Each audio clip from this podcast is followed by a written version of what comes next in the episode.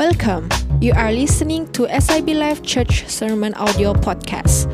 If you would like to know about SIB Life, including our online service time, you can join us online at siblife.my.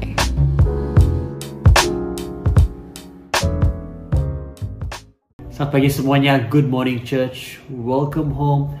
Bagi anda yang pertama kali bersama-sama dengan kami pada pagi hari ini, sekali lagi terima kasih karena kehadiran anda. Welcome to the family. Kami sangat bersyukur melihat anda hadir di dalam online service kami pada pagi hari ini. Nah, uh, pada dua hari minggu yang lalu, uh, sini pastor kita Pastor Dan berkhotbah daripada kitab Keluaran pasal yang ke-19 di mana Tuhan mahu Musa memberitahu kepada umatnya bahawa dia Tuhan mahu mereka datang dekat dengannya. Tuhan mau menyatakan isi hatinya kepada bangsa Israel. Dan kita lihat bagaimana uh, uh, Allah mempersiapkan you know, bangsa Israel untuk menerima ke-10 hukumnya. Ya. Now, kebanyakan daripada kita atau kebanyakan orang Kristen melihat bahwa 10 hukum Tuhan itu adalah sesuatu yang menghalang, mengekang mereka. Ya, tetapi Allah melihatnya sebagai apa? Hubungan. Dan salah satu perkara yang saya yang menyentuh hati saya yang menjadi rema kepada saya waktu saya mendengar khotbah Pastor Dan minggu lalu adalah begini dia mengatakan bahwa jika kita tidak memahami kasih Tuhan, kita akan salah memahami hukum Tuhan. Ya. If we don't understand God's love, we will misunderstand God's law. Ya. Jadi pagi ini kita akan uh, meneruskan siri khotbah kita dalam kitab Keluaran dan kita masuk ke dalam pasal yang ke-20. Nah, dalam pasal yang ke-20 ini uh, Allah memberikan 10 hukum kepada Musa. Jadi saya, saya mau Anda bersama-sama dengan saya hingga di akhir daripada uh, khotbah ini karena saya apa yang saya coba lakukan pada pagi hari ini adalah menyampaikan sesuatu uh, khotbah yang daripada satu petikan ayat yang uh, cukup mencabar di dalam uh, firman Tuhan. Okay, it's very challenging passage to to really preach. Ya, dan selalunya topik ini mengambil masa berjam-jam, you know, bahkan uh, ada di di Bible School, ya, ini merupakan salah satu topik khusus untuk ini. Namun hari ini saya coba untuk menyampaikan kebenaran firman Tuhan ini dalam 40 hingga 45 menit, oke, okay? saya coba, ya. So Mari bersama-sama dengan saya. Saya ajak kita semua untuk buka firman Tuhan dalam kitab Keluaran pasal yang ke-20 ayat 1 hingga yang ke-21. Lalu Allah mengucapkan segala firman ini. Akulah Tuhan Allahmu yang membawa engkau keluar dari tanah Mesir dari tempat perbudakan. Jangan ada padamu Allah lain di hadapanku. Jangan membuat bagimu patung yang menyerupai apa pun yang ada di langit, di atas, atau yang ada di bumi di bawah, atau yang ada di dalam air di bawah bumi Jangan sujud menyembah kepadanya atau beribadah kepadanya sebab aku Tuhan Allahmu adalah Allah yang cemburu yang membalaskan kesalahan bapa kepada anak-anaknya kepada keturunan yang ketiga dan keempat dari orang-orang yang membenci aku. Tetapi aku menunjukkan kasih setia kepada beribu-ribu orang yaitu mereka yang mengasihi aku dan yang berpegang pada perintah-perintahku. Ayat 7. Jangan menyebut nama Tuhan Allahmu dengan sembarangan sebab Tuhan akan memandang bersalah orang yang menyebut namanya dengan sembarangan. Ingatlah dan kuruskanlah hari sabat. Enam hari lamanya engkau akan bekerja dan melakukan segala pekerjaanmu, tetapi hari ketujuh adalah hari sabat Tuhan Allahmu. Maka jangan melakukan sesuatu pekerjaan engkau atau anakmu laki-laki atau anakmu perempuan atau hambamu laki-laki atau hambamu perempuan atau hewanmu atau orang asing yang di tempat kediamanmu. Ayat 11. Sebab enam hari lamanya Tuhan menjadikan langit dan bumi, laut dan segala isinya dan ia berhenti pada hari ketujuh. Itulah sebabnya Tuhan memberi memberkati hari sabat dan menguduskannya. Ayat 12. Hormatilah ayahmu dan ibumu, supaya lanjut umurmu di tanah yang diberikan Tuhan Allahmu kepadamu. Jangan membunuh, jangan berzina, jangan mencuri, jangan mengucapkan saksi dusta tentang samamu, jangan mengingini rumah sesamamu, jangan mengingini istrinya atau hambanya laki-laki atau hambanya perempuan, atau lembunya, atau keledainya, atau apa pun yang dipunyai sesamamu Seluruh bangsa itu menyaksikan guru mengguntur, kilat sabung menyambung, sangkakala berbunyi dan gunung merasap. Maka bangsa itu takut dan gemetar dan mereka berdiri jauh-jauh. Mereka berkata kepada Musa, Engkaulah berbicara dengan kami, maka kami akan mendengarkan. Tetapi janganlah Allah berbicara dengan kami, nanti kami mati. Tetapi Musa berkata kepada bangsa itu, Janganlah takut, sebab Allah telah datang dengan maksud untuk mencoba kamu dan dengan maksud supaya takut akan dia ada padamu, agar kamu jangan berbuat dosa. Adapun bangsa itu berdiri jauh-jauh, tapi Musa pergi mendekati embun yang kelam di mana Allah ada. Haleluya. Mari kita kepala kita berdoa. Tuhan kami tahu Engkau hari di tengah-tengah kami saat ini. Kami berdoa Bapa di surga. Biar Tuhan setiap yang mendengar firman pada hari ini Tuhan. Engkau perbaharui Tuhan hati dan pikiran kami. Buat kami Tuhan yang semakin mengasihi Engkau setelah daripada kami mendengar firman-Mu. Terima kasih Tuhan. Kami menyerahkan waktu dalam tangan-Mu di dalam nama Tuhan Yesus Kristus. Yang saya mendengar firman Tuhan katakan. Amin. Amin. Haleluya. Nah, hari ini tajuk khotbah saya adalah bahasa kasih Tuhan. Bahasa kasih Tuhan. Nah, saya mulakan dengan cerita mengenai tiga orang kawan. Okay, tiga orang kawan. Mereka terdampar di sebuah pulau. Jadi, yang berlaku satu kali uh, di pulau itu mereka berjumpa dengan satu apa uh, lampu ajaib, you know, uh, magic lamp. Okay, lampu ajaib. Okay, kita tahu. So, apa apa yang berlaku dalam lampu ajaib itu ada satu apa jin, you know, genie jadi bila mereka gosok, wah keluar jin. Jadi jin-jin itu berkata, okay, kamu setiap kamu ada satu apa wish, kamu boleh bagi satu hajat dan saya akan menunaikannya. Wah yang pertama mengatakan, oke, okay, uh, jin saya mau pulang, ya, saya ada banyak kerja mau buat. Ya, jadi itu jin pun berkata, oke okay lah, ya, saya akan menunaikan hajatmu. hilang. Yang kedua berkata, wah, jin saya sangat rindu dengan family saya saya mau pulang sekarang karena family saya tunggu di rumah. Jini pun berkata, baiklah, hajatmu saya tunaikan. Pum, dia hilang. Okay? Dan kawan yang ketiga, ya dia termenung diam-diam di pantai. Dia kata, saya satu orang, sudahlah single, sunyi lagi. Hai, alangkah baiknya kalau kawan-kawan saya tadi itu ada bersama-sama dengan saya sekarang ini. Jadi inilah hajat saya supaya kawan-kawan saya kembali kepada saya. Kamu tahu apa yang terjadi kan? Ya, dua-dua kawan tuh baliklah. Alright. Nah, kamu tahu ada saja orang yang seperti kawan yang ketiga ini, betul tidak? You know, ada saya mungkin mungkin kamu ada kawan seperti itu atau mungkin kamu adalah seperti itu di mana kamu ini tidak boleh macam seorang-seorang, mesti mau ada orang di sekitar kamu, ya. Nah, meskipun uh, kamu bukan kawan mereka, you know, ya, uh, orang tersebut akan pasti menjadi kawan kamu. You know, there are people who can't just be alone. You know, ada orang yang memang tidak boleh hidup sendiri. Mereka mesti mau ada kawan. Mereka mesti mau bercakap. Okay? Ya. Uh, beberapa waktu yang lalu, ya, saya sedar kenapa ada beberapa orang, kenapa ada orang seperti itu punya personality seperti itu yang yang mesti mau ada kawan bersama-sama dengan mereka. Ya. Saya temukan bahwa uh, kerana itu adalah bahasa kasih mereka, dia love language. Now, bagi anda mungkin ini pertama kali anda mendengar istilah bahasa kasih, love language. What is love language? Nah, izinkan saya untuk mengungsikan hal ini. Nah, beberapa tahun lalu, uh, seorang hamba Tuhan ya, yang bernama Gary Chapman, dia menulis buku yang berbicara mengenai the five love languages. Oke, okay, lima bahasa kasih. Dan ini sangat penting bagi uh, uh, hubungan antara suami istri, you know, hubungan yang sesama. Oke, okay? dan dikatakan bahwa ada lima jenis bahasa manusia, oke, okay? bahasa kasih manusia. Pertama, um, words of affirmation itu kata-kata yang menguatkan. Yang kedua, uh, quality time, okay? waktu yang berkualitas, berquality. Yang ketiga, receiving gifts, okay? bahasa kasihnya di mana dia senang untuk memberi hadiah dan juga menerima hadiah. Dan uh, bahasa kasih yang keempat adalah tindakan melayani, you know, acts of service, ya. Dan yang kelima adalah sentuhan physical, ya, physical touch. Nah, apa maksudnya lima bahasa kasih ini? What is this five love language?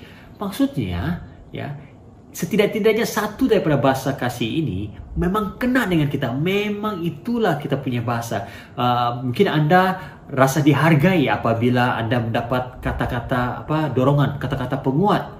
Ya, mungkin ada antara anda merasa bahwa kamu disayangi bila ada orang sanggup meluangkan waktu dengan anda ya mungkin ada ada merasa lebih disayangi jika kamu diberikan hadiah hmm. bahkan mungkin ada daripada anda yang mengatakan bahwa wow saya rasa dihargai disayangi apabila orang mau buat kerja untuk saya Wah, itu baru saya disayangi. Atau mungkin ada di antara anda bahwa, oh, pastor, saya tidak perlu kata-kata, saya tidak perlu hadiah, saya tidak perlu orang apa dengan saya. Yang saya mau adalah sentuhan saja. Sentuh bahu saya kah, you know, ya. Kalau suami saya peluk saya, saya tahu saya, saya dikasih. Nah, itu physical touch, you know, sentuhan physical. Yang pastinya, ya, setiap kita uh, ada kena dengan lima antara antara lima bahasa kasih ini, alright? Ya, jadi um, bahasa kasih ini berbeza-beza tengok personality orang okay? ya uh, ada yang suka ini ada yang suka itu ya. Bagaimana dengan Tuhan? Apakah bahasa kasih Tuhan? Adakah bahasa kasih Tuhan itu sama seperti bahasa kasih manusia? Ya. Karena apabila kita tahu bahasa kasih Tuhan baru kita tahu bagaimana cara untuk kita mengasihi Tuhan betul. You know kalau orang yang bahasa kasih dia adalah um, sentuhan fisikal sentuhan fisikal ya. Kamu baik kata-kata dorongan dengan dia kah? Kamu buat kerja untuk dia kah? Ya itu memberi kesan tapi tidak cukup mendalam. Kamu bagi dia hadiah surprise. Ya dia berterima kasih tetapi tidak cukup memberi kesan kepada dia.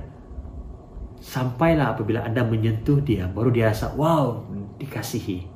Ya dipeluk ya kalau suami istri dicium wow baru dia tahu wah wow, dia saya dikasihi ya karena kita menyampaikan kasih sesuai dengan bahasa kasih dia. Nah, bagaimana dengan Tuhan? Apakah bahasa kasih Tuhan? Dan mungkin kamu bertanya, oh, Pastor, apa kaitannya love language bahasa kasih ini dengan 10 hukum? Ha, you know? Adakah Tuhan memiliki bahasa kasih? Saya percaya Tuhan ada love language-nya itu sendiri, dia ada bahasa kasihnya sendiri, ya. Dan dia menghendaki kita untuk mengasihi dia sesuai dengan bahasa kasihnya, sesuai dengan cara yang dia kehendaki, ya. Um, saya pasti Tuhan menghargai, you know, perbuatan kita, ya ibadah kita dan semua kita lakukan. Dia menghargai. Tetapi yang paling penting bagi dia adalah untuk kita menunjukkan kasih kita kepadanya sesuai dengan bahasa kasihnya, ya Kasih kita terhadap Tuhan hanya akan dapat bertumbuh apabila kita tahu bahasa kasihnya Tuhan. Wow, nah ada yang sudah apa penasaran nih, eh apa itu bahasa kasih Tuhan? Yohanes pasal yang ke-14 ayat 21, 23 dan 24 berkata begini. Sesiapa yang menerima dan mematuhi perintah-perintahku, mengasihiku Sesiapa yang mengasihiku akan dikasih oleh Bapakku dan aku juga akan mengasihinya serta memperlihatkan diriku kepadanya. Ayat 23. Yesus menjawab, Sesiapa yang mengasihiku akan menurut ajaranku. Bapakku akan mengasihinya dan kami akan datang kepadanya serta tinggal bersamanya. Orang yang tidak mengasihi aku tidak menurut ajaranku. Padahal ajaran itu bukan daripadaku tetapi dari Bapa yang mengutus aku. Jadi berdasarkan daripada ayat-ayat ini kita tahu bahwa bahasa kasih Tuhan adalah ketaatan kita terhadap perintah-perintahnya. Ya, we love God by obeying, by keeping His word. Ya, kita mengasihi tahu bila kita menurut perintahnya dan itu adalah bahasa kasih Tuhan. Tuhan dikasih apabila kita melakukan perintah-perintah Tuhan. Amin. Ya, dalam 1 Yohanes pasal 4 ayat 8 hingga 16 berkata apa? Ada Allah adalah kasih, ya. Dan dalam Matius pasal 22 ayat 37 hingga 40, jawab Yesus kepadanya, "Kasihilah Tuhan Allahmu dengan segenap hatimu, dengan segenap jiwamu dan dengan segenap akal budimu." Itulah hukum yang terutama dan yang pertama. Dan hukum yang kedua yang sama dengan itu ialah kasihilah sesamamu manusia seperti dirimu sendiri. Pada kedua hukum inilah tergantung seluruh hukum Taurat dan kitab para nabi. Nah, Yesus di sini memetik kitab daripada kitab Ulangan pasal 6 ayat 5 dan kitab Imamat pasal 19 ayat 18. Kedua perintah ini yang Yesus katakan ini merangkumi 10 hukum Taurat. Karena semua peraturan Tuhan, aturan-aturan Tuhan, hukum-hukum Tuhan yang lain berasal daripada dua perintah besar ini, dua hukum besar ini. Nah, jika kita benar-benar mengasihi Tuhan, kita akan mengasihi perintahnya. Karena apa? Perintahnya, perintah Tuhan, mencerminkan karakter dan hatinya kepada umatnya. Sekali lagi saya ulangi. Perintahnya, perintah Tuhan, mencerminkan karakter dan hatinya kepada umatnya. In English, says, God commandments reflect His character and His heart for His people. Ya, Nah, mari kita kembali kepada 10 hukum ini dalam Keluaran pasal 20 itu. Hukum yang pertama hingga hukum yang empat. Nah, ini boleh 10 hukum ini boleh dikategorikan kepada dua bahagian. Bagian pertama yaitu merangkumi hukum pertama yang keempat. Bicara mengenai bagaimana kita harus mengasihi Tuhan. Our relationship dengan Tuhan. Bagian yang kedua adalah merangkumi hukum yang kelima hingga yang ke-10. Nah, ini berbicara bagaimana kita harus mengasihi satu dengan yang lain, mengasihi sesama kita, our neighbors. Oke? Okay? Pada hari ini uh, kita tidak akan masuk terlalu detail dari dalam semua hukum-hukum ini, ya. Tetapi karena saya ingin menunjukkan kepada kita, ya, mengapa hukum Tuhan, perintah Tuhan ini mencerminkan karakter dan hatinya, ya. Nah, mari kita mulakan. Hukum pertama dan hukum kedua berbicara mengenai apa? Jangan ada padamu Allah yang lain. Jangan membuat bagimu patung. Jangan sujud menyembahnya. Nah, bangsa Israel baru keluar daripada Mesir banyak yang mereka uh, banyak berhala dan tuhan-tuhan yang mereka lihat. Bila Tuhan menyuruh uh, Elohim, Yahweh beritahu bahwa apa engkau harus menyembah aku, tiada tuhan yang lain. Nah, sebenarnya untuk menyembah Tuhan itu tidak masalah bagi mereka. Karena bagi mereka mungkin uh, uh, Allah itu Yahweh itu adalah salah satu Tuhan, sepertilah tuhan-tuhan yang lain di Mesir, ya. Namun bila Tuhan katakan tidak boleh ada Allah yang lain, wow. Nah, ini yang menjadi pergumulan mereka. Karena mereka sudah terbiasa ya. Bayangkan 400 tahun di Mesir melihat bagaimana banyak tuhan-tuhan Mesir begitu. Makin banyak tuhan makin banyak apa uh, ong ya. Itulah pikiran mereka. Tapi bagi Allah kita Tuhan kita no no no. Hanya dia satu-satunya Tuhan dan tidak ada Allah yang lain ya. Dan Tuhan beritahu kepada mereka ya jangan membuat patung berhala. Jangan sujud menyembahnya Nah, bagi kita dalam konteks kita pada hari ini, kita mungkin katakan, "Oh, pastor, hukum pertama, hukum kedua, senang." Ya, memang saya orang Kristen, tidak ada Tuhan yang lain. Saya menyembah Tuhan saja. Elohim, wah Immanuel, wah sebutlah semua nama-nama Tuhan, ya. Uh, all the 30 names of God, you know. Sebutlah, ya. Saya Kristen, saya lahir dalam keluarga Kristen, you know, saya berkahwin dalam SIB, you know, saya akan mati sebagai seorang Kristen. Oh, tidak ada Tuhan yang lain. Berhala, Mana ada patung-patung di rumah saya? Mana ada? Yang ada hanya firman Tuhan. Nah mungkin kita berpikir seperti itu. Eh, tapi beritahu dengan kamu. Kamu tahu pada hari ini, ya, ada banyak jenis-jenis Tuhan yang sebenarnya kita sembah. Ya, Tuhan, T huruf kecil yang kita sembah. Ya, itu boleh saja berbicara mengenai pekerjaan kita. Ya, itu saja boleh boleh berbicara mengenai apa keuangan kita mungkin keluarga orang kita kasih itu belum menjadi Tuhan. Ya. Ini basically ini berbicara mengenai perkara-perkara yang menjadi keutamaan kita, menjadi kepentingan kita, yang menjadi pusat perhatian kita. Kamu mungkin berkata, oh memang Tuhan saya sembah. Tapi daripada hidupan kamu, daripada jadwal kehidupan kamu, boleh dilihat bahwa Tuhan itu hanya adalah salah satu Tuhan dalam kehidupan kamu. Kamu hanya ingat pasal Tuhan waktu makan, sebelum tidur, dan pada hari Minggu. Ya. Adakah Tuhan menjadi satu-satunya Tuhan dalam kehidupan kamu? Tanya soalan ini. Yang kedua, berhala. Bagaimana patung berhala? Ya, sebenarnya ada dua jenis patung berhala. Dua, dua jenis berhala. Yang pertama adalah patung lah yang di, di yang dipahat dan yang kamu nampak lah, you patung-patung patung berhala yang kamu kamu tahu lah, oke? Okay? Tapi yang kedua ini yang yang bahaya nih. Yang kedua ini yang bahaya. Patung yang yang kedua ini adalah berbicara mengenai apa sesuatu yang tidak kelihatan. Ya, Patung berhala berbicara mengenai apa saja yang menjadi pusat perhatian kita, apa saja yang menjadi tempat kebergantungan kita selain Tuhan. Ya, dalam ayat 5 hingga 6, ya, uh, ada satu nama Tuhan diperkenalkan dalam ayat tersebut yaitu Jehovah Kana, Yehova Kana. Ya, ayat 5 hingga 6 kata tadi, jangan sujud menyembah kepadanya atau beribadah kepadanya sebab aku Tuhan Alamu adalah Allah yang cemburu.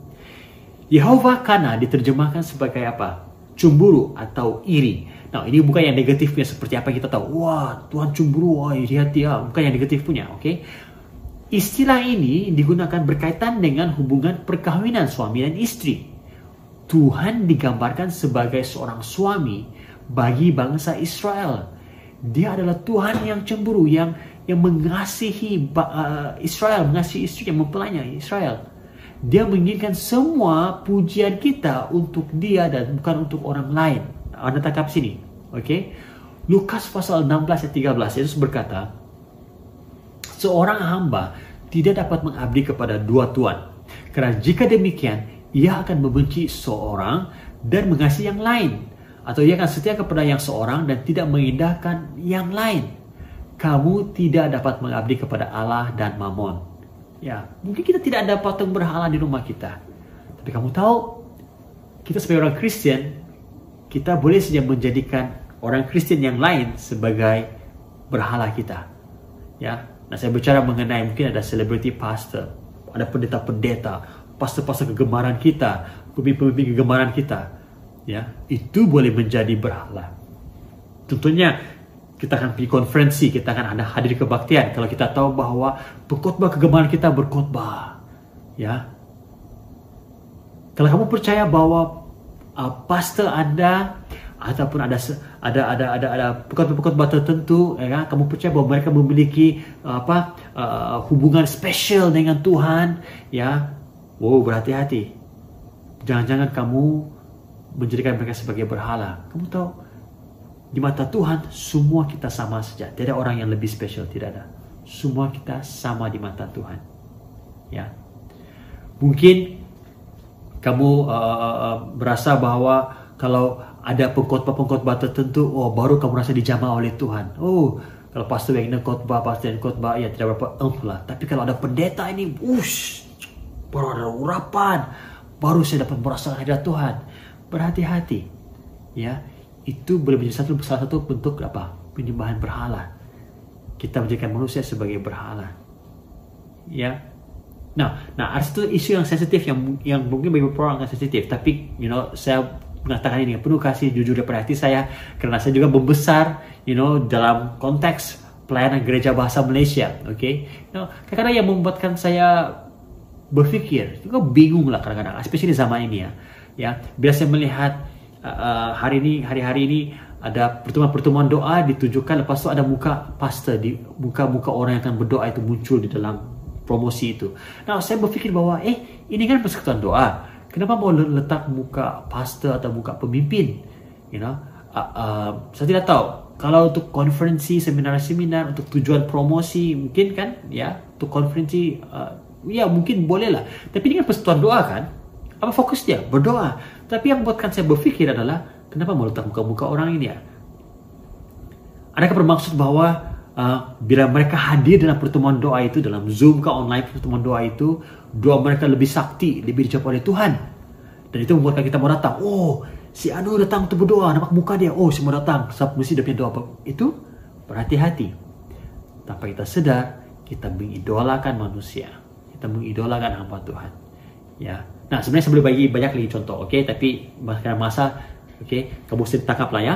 Uh, maksudnya jangan ada berhala lain. Oke, okay? bukan hanya bicara mengenai patung, tapi bicara mengenai manusia. Nah, hukum yang ketiga bicara mengenai jangan menyebut nama Tuhan Allahmu dengan sembarangan. Hukum yang keempat, ingatlah dan kuduskanlah hari Sabat. Oke. Nah, nama Tuhan itu sangat-sangat spesial, sangat-sangat istimewa karena nama Tuhan itu bicara mengenai identitinya. Nah, kita sudah masuk hari yang ke-27 ketika kita mempelajari nama-nama Tuhan. Ya, dan setiap yang kalau kamu kamu kalau kamu kamu ikut ikut setiap hari ya kamu lihat perhatikan setiap nama Tuhan itu berbicara mengenai karakternya yang tersendiri berbicara mengenai kemampuan Tuhan kuasa Tuhan tersendiri. Nah bila kita apa, apa yang dimaksudkan menyebut nama Tuhan alam dengan sembarangan? Itu apabila kita apa mempermain mempersenda-sendakan nama Tuhan Saya beri satu contoh. Uh, mungkin kita bersumpah. Nah, saya waktu kecil dulu saya tidak tahu untuk sekolah minggu. Karena saya nampak dalam TV, you know, uh, orang bilang bersumpah kalau mau kalau betul-betul mau jujur yang betul-betul jujur jangan betul-betul lah nih. Dia bilang sumpah, sumpah. Ya. Ya, saya, saya masih ingat dulu waktu saya sekolah minggu kak gitu. Saya main-main dengan kawan saya dan dia bilang, "Oh, kamu nipu kan?" Tidak, tidak. Sumpah dalam nama Yesus, sumpah. Wah, saya tidak tahu pada waktu itu. Ya, tapi bagi saya kalau saya bilang dalam nama Yesus sumpah, saya sumpah dalam nama Yesus, maksudnya itu memang betul-betul lah itu. Saya tidak tahu itu sebenarnya saya melanggar hukum yang ketiga, yaitu apa? Menyembah sembarangan. Bayangkan anak sekolah minggu, you know, wow. ya, berhati-hati. Nah, mungkin juga ya tanpa kita sadar kita menggunakan nama Tuhan itu sembarangan apabila kita apa uh, memasukkannya dalam macam mempersedakan lah ya sebagai contoh ayah kau ni ya memang tidak boleh berubah lah. Kalau Tuhan Yesus datang depan kau pun Tuhan Yesus tidak boleh, memang kau akan tidak akan berubah. Wow. Macam kita mempersendah-sendahkan nama Tuhan. Nah, saya saya jujur, saya pernah macam itu dengan orang. Tuhan Yesus datang pun dia tidak berubah. You know, ya, ya, saya tanpa saya sadar saya pesan nama Tuhan dan saya bertobat. Ya. Nah, mungkin ada juga ini ini ini ini ini, ini sesuatu yang mungkin jarang orang sebut tanpa kita sadar kita mempersedahkan, kita kita mempergunakan nama Tuhan. Apabila kita mengatakan, "Oh, Tuhan berbicara kepada saya." Kita menggunakan nama Tuhan untuk apa? Menyampaikan uh, uh, keinginan kita, apa yang kita dalam pikiran kita. Sebenarnya bukan bukan dari Tuhan, tapi dari kita sendiri. Oh Tuhan berbicara bahwa parti ini, parti politik ini, ataupun YB ini akan menang dan kita harus mengundi dia begitu. Berhati-hati oh sis saya berdoa dan Tuhan berbicara bahwa kamu adalah uh, apa teman hidup saya. Wow, nah ini klasik, ini klasik. Kawan saya pernah kena ini, seorang jumpa dengan dia berdoa, Tuhan bicara kepada saya. Wow, berhati-hati, jangan guna nama Tuhan sembarangan. Itu hukum yang ketiga.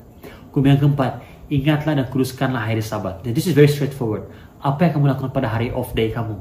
Ada kamu berehat atau kamu langsung tiada masa rehat kerja kerja kerja kerja saja ya memang ada musimnya kita sibuk tapi jangan lupa Tuhan sudah menghususkan hari sabat untuk kita rehat dan juga benar-benar ambil masa bersama-sama dengan dia kebanyakan kita hari sabat kita adalah hari minggu masa untuk berehat nah kami pastor hari rehat kami adalah hari Senin hari minggu adalah hari bekerja karena gereja kan ya tapi poinnya di sini adalah daripada tujuh hari ada satu hari yang Tuhan mau kita tetapkan untuk rehat. Mungkin Anda ada hari Minggu kan? Tapi hari Minggu, adakah Anda bangun awal untuk mengikuti ibadah ataupun kamu tidak memperhatikan, kamu tidak peduli mengenai ibadah online? Kamu tidak peduli mengenai anggota jemaat yang lain yang bilang, oh, apa-apa lah, nanti saya boleh cek saja lah. Tahukah Anda kehadiran Anda dalam dalam ibadah online. Bila Anda chat, bila kamu katakan hai Cheryl selamat pagi, bila kamu respon dengan firman Tuhan, respon dengan you know firman Tuhan, berinteraksi dengan orang di dalam chat box, kamu sebenarnya memberi dorongan kepada orang-orang yang hadir, orang yang membaca chat Anda. Yes. Ya. Pada hari Sabat itu adalah untuk Tuhan. Ikut ibadah. Kalau kamu mengantuk lepas kebaktian, you know, tidurlah balik. Alright. Gunakan waktu itu. Khususkan hari sabat itu untuk Tuhan. Amen. Nah, jangan kita apa uh, buat urusan-urusan kita sendiri dan mengabaikan apa hal-hal daripada Tuhan pada hari sabat. Berhati-hati. Nah, apa hukum yang pertama menunjukkan kepada kita bagaimana hubungan kita yang seharusnya dengan Tuhan. What is our relationship? Yeah, supposed to be between us and God. Okay? Hukum yang pertama, kedua, dan ketiga, dan empat itu bercampur hubungan kita dengan Tuhan. Nah, uh, enam hukum yang berikutnya menunjukkan kepada kita bagaimana kita harus memperlakukan hubungan kita dengan orang lain. Okay? Hukum yang kelima bicara mengenai apa? Hormatilah ayah dan ibumu. Ya, ini adalah hukum pertama yang disertai dengan janji. Wow, perhatikan. Karena dalam hukum yang kelima ini bukan saja Tuhan mau kita menghormati ayah dan ibu tapi disertakan dengan janji. Apakah akibatnya bila kita menghormati? Right? Nah, mungkin ada di antara Anda yang susah mau menghormati ayah dan ibu Anda sebab mereka gagal menjadi teladan yang baik dalam hidup Anda. Apa pun ini berita Tuhan, kita harus tetap menghormati mereka. Ya. Namun kita tidak perlu mematuhi arahan mereka yang bertentangan dengan firman Tuhan. Contohnya, jika mereka meminta Anda berkahwin dengan orang yang tidak percaya, orang yang tidak mengenal Tuhan, jangan ikut. Ya, jika mereka menyuruh Anda untuk mencuri, ya, membunuh orang, melakukan hal-hal yang bertentangan firman Tuhan, janganlah patuhi mereka punya arahan. Ya, dapat kami sini, oke? Kita tunduk dan hormat mereka selagi itu tidak bertentangan dengan firman Tuhan. Amen. Okay. Nah, uh, hukum yang keenam jangan membunuh, jangan berzina. Hukum yang ketujuh dan jangan, hukum kelapan jangan mencuri. Mungkin ramai yang antara ramai antara anda berkata, oh pastor, saya tidak masalah. Huh, ini saya tidak pernah membunuh. Ya, lagi pun buat tengok darah pun saya takut pastor, takut. Jadi mana boleh membunuh kan? Oh, saya tidak membunuh. Saya tidak berzina pastor.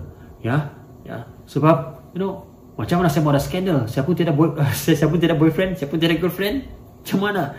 Atau bagian yang berkahwin? Oh, dia tidak berzina, pastor. Saya setia dengan istri saya, pastor. Tidak ada, saya tidak, saya tidak keinginan untuk menceraikan istri saya. Saya sangat sayang dengan istri saya. Yang mungkin ada berkatakan, pastor saya tidak mencuri. Dari kecil kami diajar, pastor. Tidak bagus mencuri. Ya.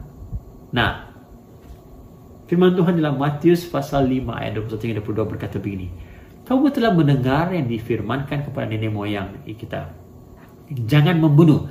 Siapa yang membunuh harus dihukum. Tapi aku berkata kepadamu, ini Yesus ah, berkata, setiap orang yang marah terhadap saudaranya harus dihukum. Siapa yang berkata kepada saudaranya kafir harus dihadapkan ke mahkamah agama dan siapa yang berkata jahil harus diserahkan ke dalam neraka yang menyala-nyala. Yesus dengan sangat jelas daripada ayat ini mengatakan bahwa pembunuhan bermula dari hati manusia. Kita membunuh orang lain apabila kita sudah ada marah di dalam hati kita. Yep. Ya. Yesus menegaskan lagi makna membunuh itu merangkumi apa? Kepahitan, kebencian, penghinaan, atau permusuhan terhadap orang lain. Itu salah satu daripada tindakan membunuh. Nah, Tuhan menghendaki kita untuk menjauhkan diri daripada membunuh orang lain. Tuhan menghendaki kita ya hatinya adalah supaya kita menjadi apa? Life giver. Orang yang membangun kehidupan. Bukannya menghancurkan kehidupan. Bukannya orang yang menjadi orang, orang yang menghancurkan hubungan yang baik. Matius pasal 5 ayat 27 hingga 28 berkata kamu telah mendengar jangan berzina. Tapi aku berkata kepadamu setiap orang yang memandang perempuan serta menginginkannya sudah berzina dengan dia di dalam hatinya oh wow Yesus dengan jelas mengatakan bahwa Perzinahan itu bermula dari hati. Huh. Bagaimana dengan hukum yang ke-8? Jangan mencuri. Sebenarnya jika kita cek lebih dengan dalam hati kita, you know, setiap kita sudah pernah ya melanggar hukum Tuhan ini. Nah, mencuri bukan hanya berbicara mengenai apa, you know, meragut ataupun merompak orang, ya. Mencuri pada dasarnya adalah sesuatu apabila kita uh, mengambil yang bukan menjadi milik kita, kita mengambil sesuatu yang tanpa keizinan daripada orang lain. Itu salah satu dapat tindakan mencuri. Ya. Bila kita menyalahgunakan harta benda apa office kita, itu juga salah satu bentuk mencuri. Sepatutnya tidak satu buat kerja, tapi kita buat untuk kegunaan pribadi. Itu juga mencuri. Ya. Bila kita sombong, ya, bila kita berfokus kepada diri kita sendiri, Wow, kita sebenarnya mencuri kemuliaan Tuhan. Itu istilah dia, mencuri kemuliaan Tuhan. Ya, setiap kali kita mau menarik perhatian orang kepada kita, kita mencuri kemuliaan Tuhan. Khususnya apabila kita kecewa bila orang tidak menghargai apa yang kita buat, betul tidak? Di tempat kerja, eh, di, khususnya, khususnya di gereja, pelayanan. Wah, sudah sibuk kerja, melayani di gereja, lepas itu orang tidak berterima kasih, you know? orang panggil kita apa dan lain-lain. Oh, terima kasih Anu, terima kasih si E, terima kasih si B, terima kasih si C dan yang lain-lain. Wah, kita tersinggung. Wah, pasti tidak sebut nama saya. Wow. Well, ya. Bila kita rasa kita layak untuk mendapatkannya, we feel entitled to it. Berhati-hati. Itu sebenarnya kita berusaha untuk mencuri kemuliaan Tuhan. Biarlah Tuhan yang mendapat segala kemuliaan. Ada amin? Ya. Nah, satu satu contoh ini mungkin sensitif bagi kita bagaimana kita mencuri daripada Tuhan. Malaki pasal yang ketiga ayat 8 kata begini. Bolehkah manusia menipu Allah? Namun kamu menipu aku, tetapi kamu berkata dengan cara bagaimana kami menipu engkau? Mengenai persembahan, persepuluhan dan persembahan khusus. Kita menipu Tuhan dan bahasa Inggris ya, robbing. Wow, merompak Tuhan apabila kita tidak membawa persepuluhan dan persembahan kita kepada Tuhan. So bagaimana? Setakat ini macam mana? Semua oke okay, tidak? uh, ya? Lapan hukum tersebut? Oke okay kah? Semuanya otik ataupun memang kita gagal? Nah hukum yang kesembilan. Jangan mengucapkan saksi dusta tentang sesamamu. Mu. Ya. Orang yang mengucapkan saksi dusta ini adalah seseorang yang uh, mengatakan sesuatu yang tidak benar. Ya. Ya. Sesuatu yang tidak benar. Dia dia, dia buat yang oh ini memang ini terjadi. Dia dalam katanya menggosip lah. Dengan tujuan apa? Untuk uh, menyakiti orang tersebut ataupun merosakkan reputasi orang tersebut. Berhati-hati. Amsal pasal yang ke-25 ayat 18 berkata, you know, orang yang mengucapkan saksi dusta ini ya terhadap uh, sesamanya adalah seperti apa? Pedang seperti panah yang tajam. Uh, wow, berbisa. Menyampaikan saksi dusta ini yang uh, apa uh, mengucapkan saksi dusta tentang sesama kita ini adalah sesuatu yang datang berasal daripada hati manusia yang penuh dengan dosa dan penuh dengan kelicikan. Dan Yesus berkata, ya, ya segala keinginan manusia yang jahat itu datang daripada hati. Nah, dalam 10 hukum Taurat, hukum ke-6, 7, 8, dan 9 ini adalah hukum yang melarang perbuatan jahat. Ya, jangan bunuh, jangan berzina, jangan mencuri, jangan mengucapkan saksi dusta. Dan kemudian Disusuli pula dengan satu perintah di hukum yang terakhir pukul 10 disusuli dengan perintah yang melarang perkara yang membawa kepada pembunuhan, perzinahan, pencuri dan mendusta. Apa hukum tersebut? Ya, hukum yang ke-10 lah. Itu apa? Jangan mengiri rumah sesamamu, jangan mengiri istrinya dan atau hambanya laki-laki atau hambanya perempuan atau lembunya atau keledainya atau apa pun yang dipunyai sesamamu. Ya. Ini hukum yang ke-10 Mengingini bermaksud kita ada rasa keinginan yang meluap-luap untuk memiliki apa yang dimiliki oleh orang lain. Kita ingin mencapai tujuan untuk mengambil dan memiliki sesuatu yang menjadi milik orang lain dengan apa cara sekalipun. Ya, Nah ini berbeda dengan mengagumi ya, mengagumi. Maksudnya, contohnya orang ada rumah yang cantik, wah cantiknya rumah kamu. Itu sejak kagum, is fine. Tapi, wah cantik rumah kamu, saya mau saya mau rumah ini lah. Kita berusaha atau macam mana? Kita mau dapat rumah macam ni. Wah ya. You know kita mau yang macam ni. Macam ni. Kita sampai kita sanggup apalah buat apa cara supaya kita mendapat rumah yang sama seperti ini? Berhati-hati. Paulus berkata dalam Kolose pasal yang 35 karena itu matikanlah dalam dirimu segala sesuatu yang duniawi yaitu percabulan kenajisan hawa nafsu nafsu jahat dan juga keserakahan. Oke okay? yang sama dengan penyembahan berhala. Maksudnya ya uh, dalam bahasa Inggeris menggunakan perkataan covered yaitu ketamakan atau keserakahan. Keserakahan maksudnya bila kita ada keserakahan keserakahan ada keinginan yang mengini hak orang lain ya itu sama seperti penyembahan berhala kata Paulus. Wow. Nah seperti saya sebutkan tadi hukum ke-6, 7, 8 dan 9 adalah hukum yang melarang perbuatan jahat. Tetapi mengapa hukum ke-10 adalah hukum yang melarang seseorang dalam pemikiran mereka. Bukannya perbuatan tapi dalam pemikiran mereka. Kenapa? Coba pikirkan, kenapa? Karena keinginan itu, keinginan yang tidak terkendali, yang tidak terkawal ini akan selalu berakhir dengan kejahatan. Ya. Kalau ada keinginan yang tidak dikawal, yang tidak tidak ditakluk, ini membuatkan kita melakukan hukum yang uh, uh, perbuatan yang dilarang ya membunuh mencuri saksi dusta menginginkan wow. Ya. Tuhan fikirkan mengapakah orang mau melakukan kejahatan-kejahatan ini? Karena apa? Bulan bermula daripada pikiran keinginan mereka keinginan untuk memiliki apa yang orang lain miliki uh, dengan cara apa sekalipun mau rampas maupun karena berada pikiran karena itu yang mereka mau melakukan kejahatan. Ya. Setakat ini saya percaya tidak seorang pun daripada kita yang pas yang lulus 10 daripada 10 ni wah lulus. Saya tidak masalah ni pasal tidak masalah tidak masalah. Semua kita kalau jujur saya katakan semua kita gagal. Termasuk saya sendiri. Roma pasal 3 23 mengatakan apa? Karena semua orang telah berbuat dosa dan telah kehilangan kemuliaan Allah. Nah Secara jujur yang saya melihat ramai orang Kristen, ya ramai orang Kristen melihat 10 hukum ini sebagai sesuatu halangan, sesuatu yang mengongkong mereka. Mungkin sebagian daripada anda melihat 10 hukum ini seperti satu pagar yang mengelilingi anda yang macam menghalang mereka, menghalang kamu daripada bebas. Buat kamu terasa seperti, ayah, ini 10 hukum ini macam macam saya banduan, saya tidak bebas buat apa-apa.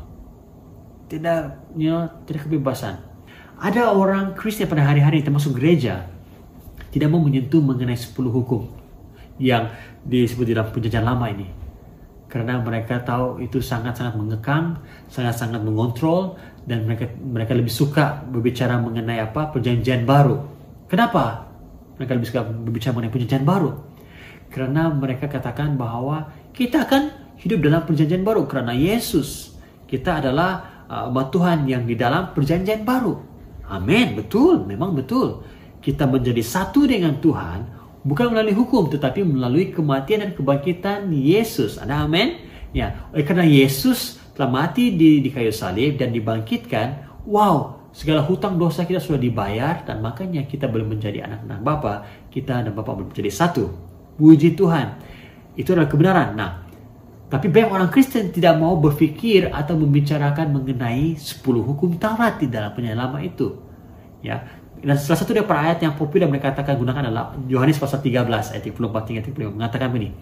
Aku memberitahu memberikan perintah baru kepada kamu yaitu supaya kamu saling mengasihi sama seperti aku telah mengasihi kamu demikian pula kamu harus saling mengasihi.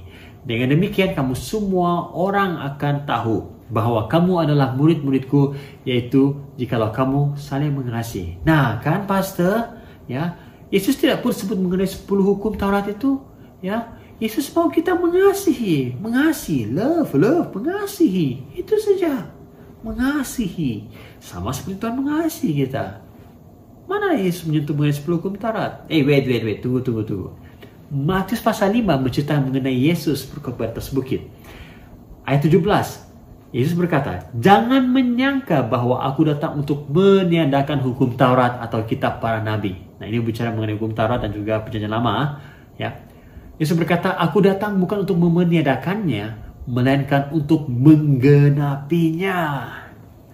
Berhati-hati jemaat-jemaat semua. Jangan kita coba memisahkan rahmat Tuhan, God's grace, daripada hukum Tuhan, God's law. Jangan kita pisahkan. Ya. Roma pasal 7 ayat 7 mengatakan begini, jika demikian, apakah yang hendak kita katakan? Apakah hukum Taurat itu dosa? Sekali-kali tidak. Sebaliknya justru oleh hukum Taurat aku telah mengenal dosa karena aku juga tidak tahu apa itu keinginan.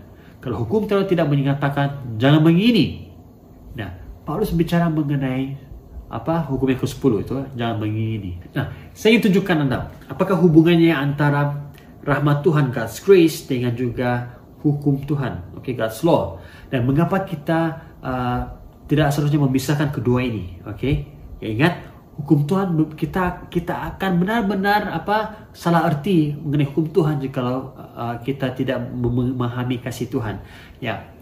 Nah dalam gambar ini kita lihat ini ini adalah uh, collarbone saya tulang bahu saya yang yang yang uh, patah. Ini pada bulan Februari yang lalu saya jatuh kamu tahu. Ya. Nah jadi kalau bukan karena X-ray ini ya ya saya tidak akan tahu bahwa ada sesuatu yang patah dalam badan saya. Saya hanya tahu sakit saja.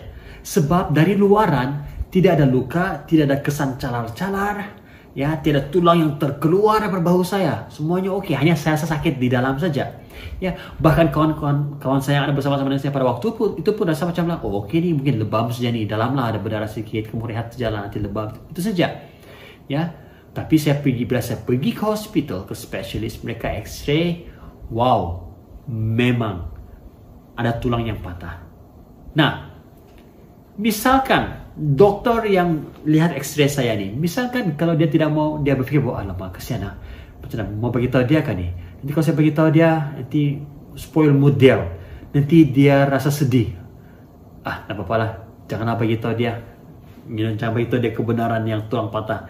Saya bagi dia painkillers ya. Bayangkan kalau dokter saya macam-macam itu. Wow, Apakah ini dengan saya? Tidak akan sembuh, bahkan menjadi lebih parah lagi. Ya. Tapi apa yang dilakukan oleh dokter saya? Wow, dia beritahu dengan saya. Oh, Mr. Wagner, ya, ya, you have a broken collarbone, dikatakan tulang saya patah, memang perlu apa dibedah, dioperate. Oh, saya setuju. Ya, saya memang perlukan operation. Saya memang mengalami kesakitan, ya, ya dan saya perlukan operation. Pada waktu itu saya perlukan operation. Yes, saya tahu kebenaran itu menyakitkan. Tulang saya patah. Aduh, saya tidak sangka boleh patah. Okay? karena saya jatuh bukan jatuh parah yang tidak jatuh itu saja. Tapi ya, memanglah malah tidak berbau kan. Ngam ngam kena bahu saya patah. Saya tahu itu menyakitkan. tapi saya perlukan kebenaran itu dan saya mau kena apa operate ya saya tidak mau orang bagi saya kata-kata dorongan kata motivasi saya mau orang beritahu saya kebenaran apa yang saya harus lakukan so saya memerlukan seorang yang boleh merawat saya. Seorang apa? Penyelamat saya katakan. Penyelamat yang boleh membedah saya memperbetulkan tulang saya membuatkan tulang saya bercantum kembali. Ya.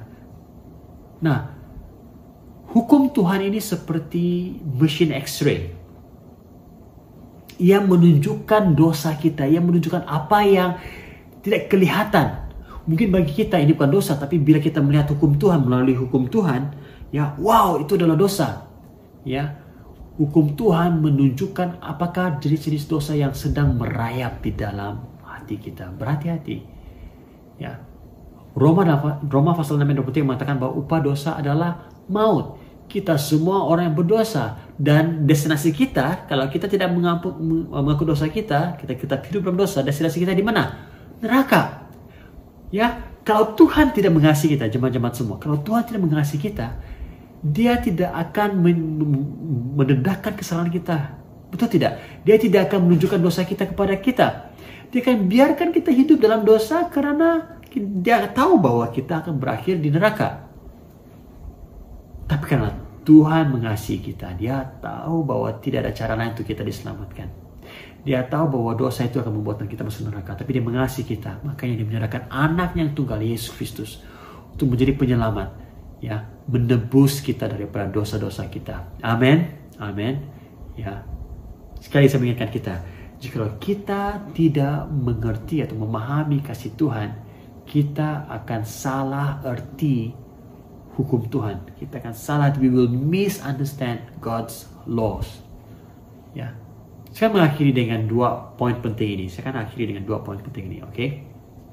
Dan saya percaya jika Anda menangkap hal ini, betul-betul menangkap dua hal ini, ini, ini akan mengubah perspektif Anda mengenai 10 hukum Taurat yang Anda baca dan tahu selama ini. Yang pertama, ya, 10 hukum ini yang Tuhan berikan kepada Musa yang kita baca dalam Keluaran pasal 20 ini ya bertujuan untuk melindungi untuk memelihara umat Tuhan ini bertujuan untuk menjaga to preserve life menjaga kehidupan ya Tuhan mengasihi manusia. Dan keluarga institusi keluarga adalah sesuatu yang sudah Tuhan tetapkan. Ya Adam dan Hawa. Apa Tuhan beritahu kepada Adam dan Hawa di Taman Eden. Beranak cuculah. Jadi Tuhan sudah menetapkan bahwa wow saya mengasihi manusia, saya mengasihi kehidupan dan saya mau mereka beranak cucu.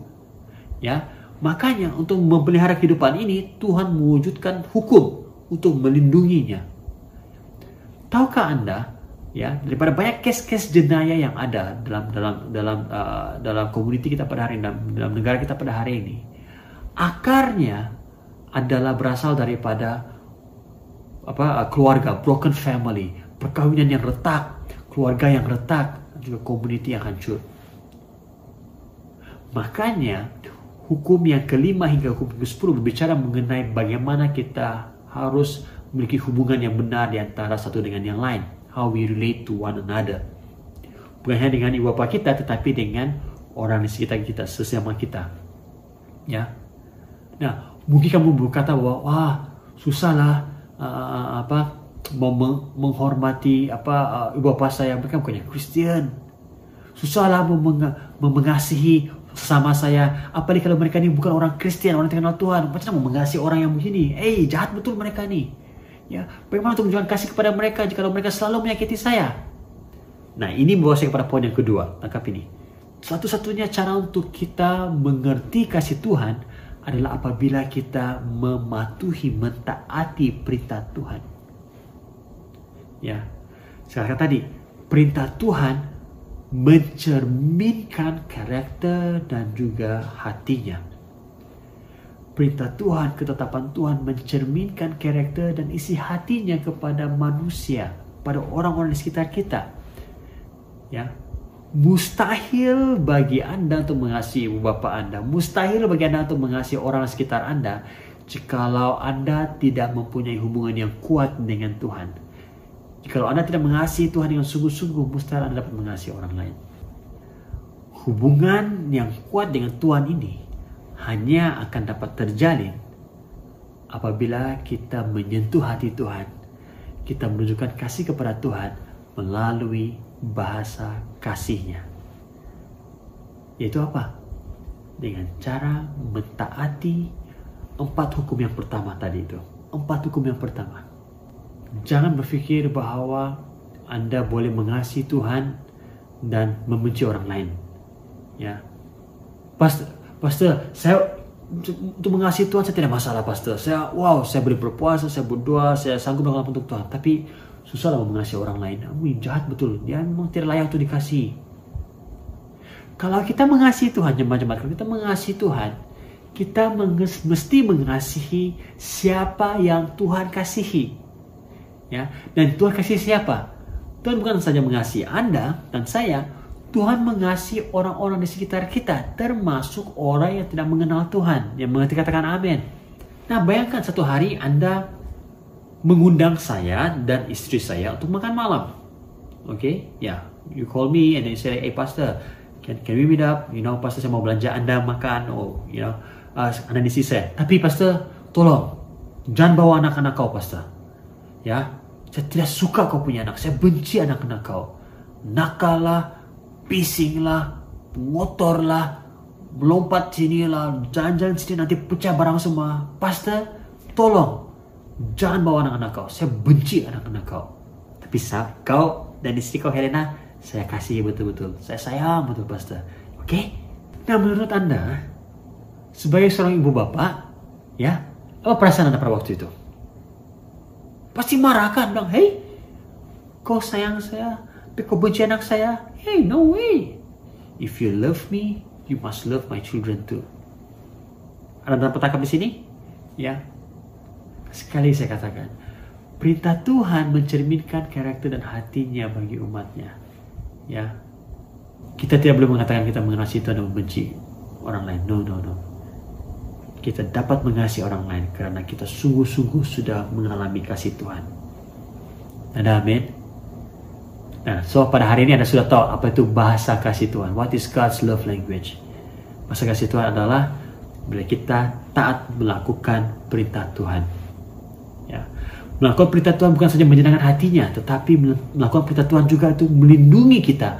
Memastikan bahwa kita tetap hidup di dalam naungan Tuhan tetap mengalami berkat-berkat Tuhan. Yes. Jemaat-jemaat semua, Tuhan mau kita mengikuti dia dengan Tuhan mau kita terus mengasihi dia. Dan bukannya takut. Ada ketakutan. Takut kena kena hukum. No. Ya. Kasih yang sempurna melenyapkan ketakutan. Itu firman Tuhan katakan. Amin main tunduk kepala. Haleluya. Nah, jemaat-jemaat semua, 10 hukum ini bukan hanya berbicara mengenai apa uh, nilai-nilai uh, moral, nilai-nilai murni yang harus dimiliki oleh semua orang. Bukan hanya berbicara mengenai nilai-nilai murni, tapi ini merupakan suatu peringatan kepada kita bahwa kita memerlukan seorang penyelamat yang dengan sempurna dapat men, dapat memenuhi ke sepuluh tuntutan-tuntutan perintah ini. Tuhan Yesus sendiri bagi tahu bahwa 10 hukum ini berbicara mengenai apa? Kasih. Bicara mengenai kasih. Marilah pada pagi hari ini kita buat komitmen kita kepada Tuhan. Perbaharui komitmen kita kepada Tuhan. Kita katakan kita mau datang kepada Tuhan dengan penuh kerendahan hati. Kita mau mengasihi Tuhan. Kita mau mengasihi Tuhan. Kita mau mengasihi sesama kita. Nah pagi hari ini mungkin ada di antara Anda yang sadar bahwa kamu sudah banyak, you know, melanggar perintah-perintah Tuhan. Kamu sadar bahwa kamu selama ini hidup dalam apa penipuan, ya hipokrisi. Kamu katakan bahwa kamu mengasihi Tuhan, tetapi hidupan Anda tidak mencerminkan langsung bahwa Anda mengasihi Tuhan. Ya, sebaiknya Anda mengasihi Tuhan sesuai dengan standar Anda. Anda mengasihi Tuhan sesuai dengan bahasa kasih Anda, your love, own love language, tapi bukannya bahasa kasih Tuhan. Hari ini saat ini adalah masa yang sesuai untuk Anda menyerahkan hidup Anda kepada Tuhan sekali lagi. Akui dosa Anda kepada Tuhan. Dan izinkan Tuhan untuk menyembuhkan Anda. saya, saya, dapat, saya dapat merasakan bahwa ada di antara Anda yang perlu harus menunjukkan kasih Tuhan kepada orang yang menyakiti Anda. Selama ini Anda coba untuk membenarkan diri Anda. Cuma ini anda, anda, anda, anda, anda coba menyembunyikan perasaan Anda. Anda melayani Tuhan, Anda ke gereja, Anda menjadi sebagian daripada life group, ya. Anda melakukan pekerjaan-pekerjaan yang baik, ya. Tapi pada pagi hari Tuhan bilang, no, semua ini baik, tapi kenapa kau tidak mengampuni orang itu? Hari ini, lepaskan pengampunan kepada orang yang menyakiti Anda. Tuhan mengasihi orang tersebut orang tersebut adalah anak-anaknya. Mustahil dapat kita dapat mengatakan bahwa oh saya mengasihi Tuhan, tapi kita benci anak-anak Tuhan. No. Dan pagi hari saya berdoa untuk Anda. Saya berdoa untuk Anda bukan karena saya orang yang sempurna, no. Saya juga seperti Anda, ada banyak kekurangan dan juga kelemahan-kelemahan saya. Ada juga saya juga orang yang berdosa. Tapi saya saya percaya hanya Tuhan yang dapat menyembuhkan luka-luka kita. Hanya Tuhan yang dapat merawat kita. Nah, pagi kalau Anda berkata, Tuhan, saya mau Engkau mengubati luka saya. Saya mau Engkau Tuhan Yesus memperbaharui hati saya.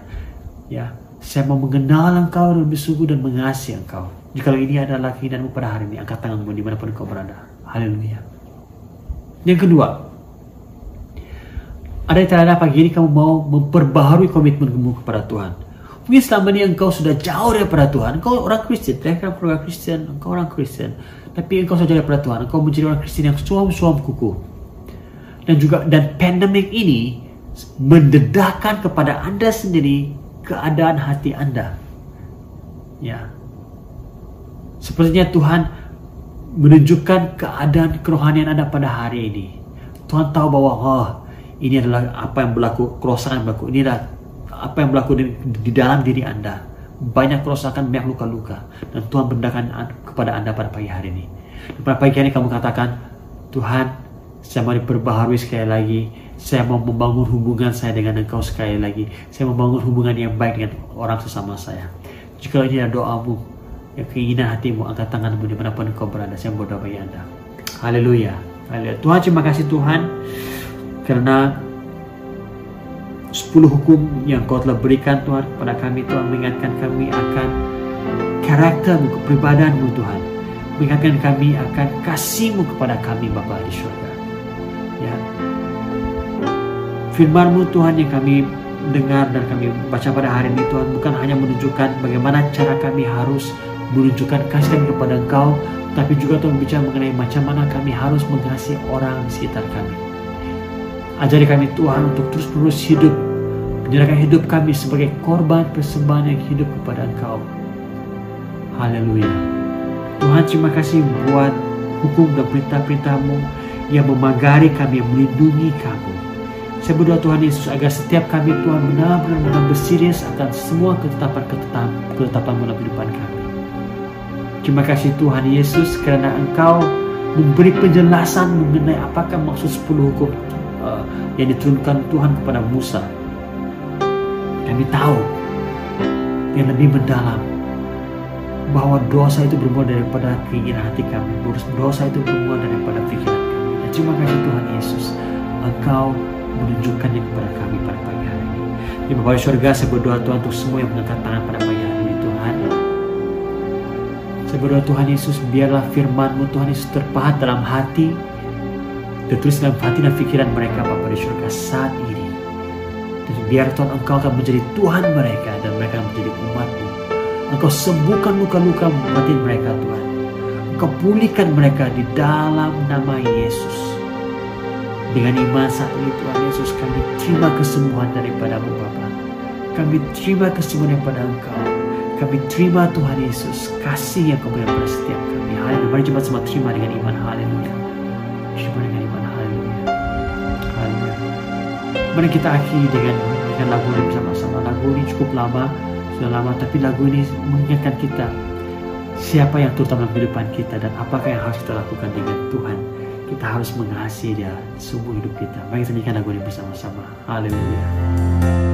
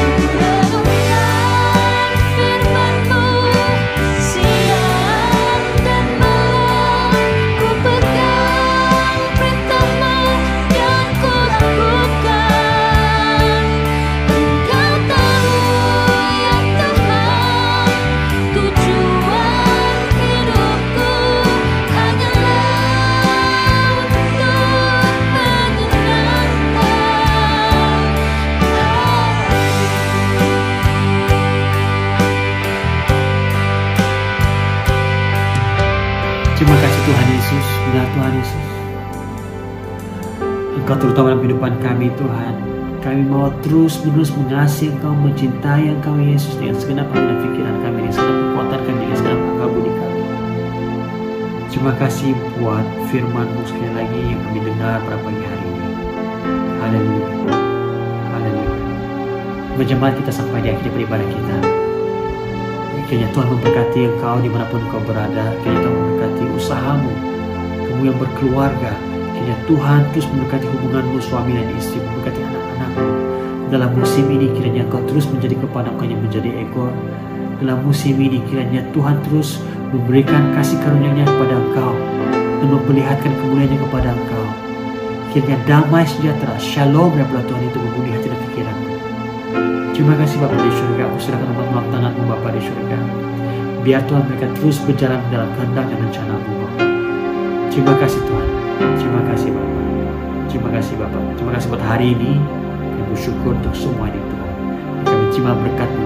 Di dalam nama Tuhan Yesus, semua yang mengasihi Tuhan katakan, Amin, Amin. Ayo sekali lagi berkata Tuhan Yesus. Amen. Baik jemaat-jemaat semua, itu saja ibadah untuk pada hari ini. Dan jangan lupa bersama-sama dengan kami pada setiap hari Rabu untuk We Pray itu pukul 8.30 malam melalui Zoom dan juga Sabtu pagi 9 pagi bersama-sama dengan kita berdoa bersyafaat untuk gereja kita, untuk ahli keluarga kita, untuk negara kita. Amin. Haleluya.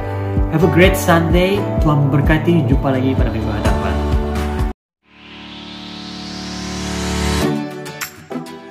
Thank you for tuning in to Live Podcast. We hope that you will be challenged by this message and you will share it with your friends, family member, and co-worker.